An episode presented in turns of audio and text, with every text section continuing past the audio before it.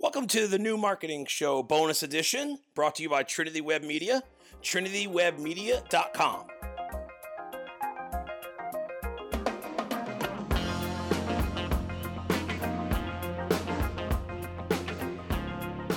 Everyone, welcome to a bonus episode of the new marketing show. Catch us on Instagram, TV, YouTube, wherever you're getting this content. We definitely appreciate you. So today I want to talk about knowledge, mentorship, and giving back.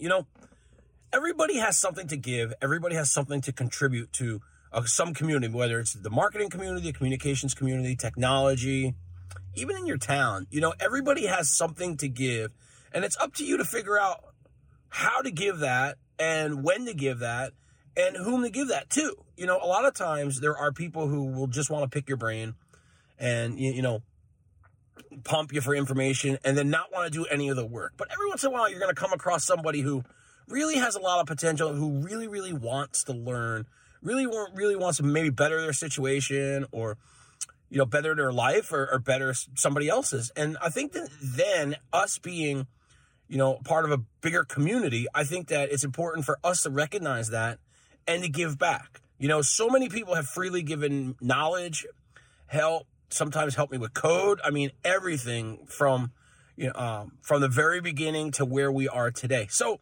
it, I always find that it's my responsibility to give back and to help others achieve the same type of, same type of accomplishment. So recognize these things. Like when you can give back, give back. It's that simple. You know, help somebody else's situation however you can. I mean, that's really what a community is about. So look for these opportunities. And if you need help, find somebody that you like, find somebody that you admire their work, find somebody and ask them to help you.